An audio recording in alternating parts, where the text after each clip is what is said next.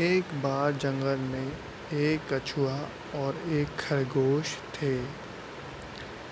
खरगोश हमेशा कछुए का मज़ाक बनाया करता था, क्योंकि कछुआ बहुत धीरे चलता था और खरगोश फुदक फुदक कर तेज।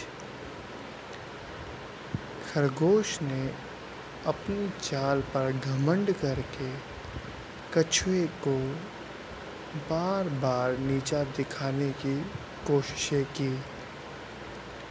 एक बार कछुआ इन बातों से खींच गया।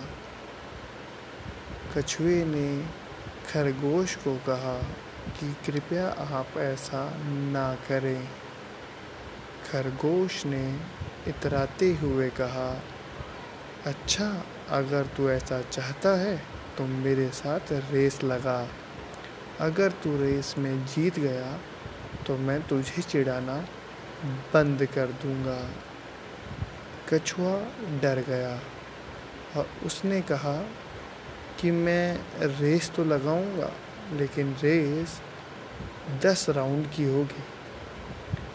खरगोश हंसने लगा और कहने लगा, ठीक है तो शुरू करेंगे रेस एक हफ़्ते बाद। कछुआ शर्त तो लगा बैठा, लेकिन डर के घर आ गया।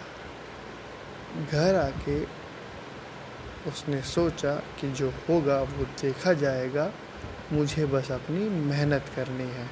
और कछुआ लगातार सातों दिन दौड़ने का प्रयास करने लगा। वहीं खरगोश कछुए को देखकर बार बार हंसता रहता। कि जिस स्पीड से कछुआ चलता है, वो उसे एक राउंड भी पूरा करने से पहले हरा देगा। रेस का दिन आ गया था। कछुआ और खरगोश तय जगह पर पहुँच गए थे और उनकी रेस शुरू होती है। खरगोश तेज दौड़ता जाता है और देखते ही देखते जब तक कछुआ आधा चक्कर लगाता है, खरगोश पाँच चक्कर लगा चुका होता है। धीरे धीरे बाद खरगोश सोचता है कि इस लड्डू के थोड़े मज़े लेते हैं और वह एक जगह पर बैठ जाता है। बैठे बैठे उसे पता ही नहीं चलता कि कब उसे नींद लग जाती है।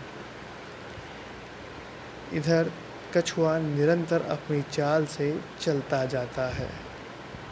जैसे ही कछुआ खरगोश उठता है, वो देखता है कि खरगोश अभी भी पाँचवें चक्कर पर है और कछुआ अपने साढ़े नौ चक्कर लगा चुका है। खरगोश सोचता है कि अभी मैं इसको हराता हूँ और वो भागना शुरू करता है।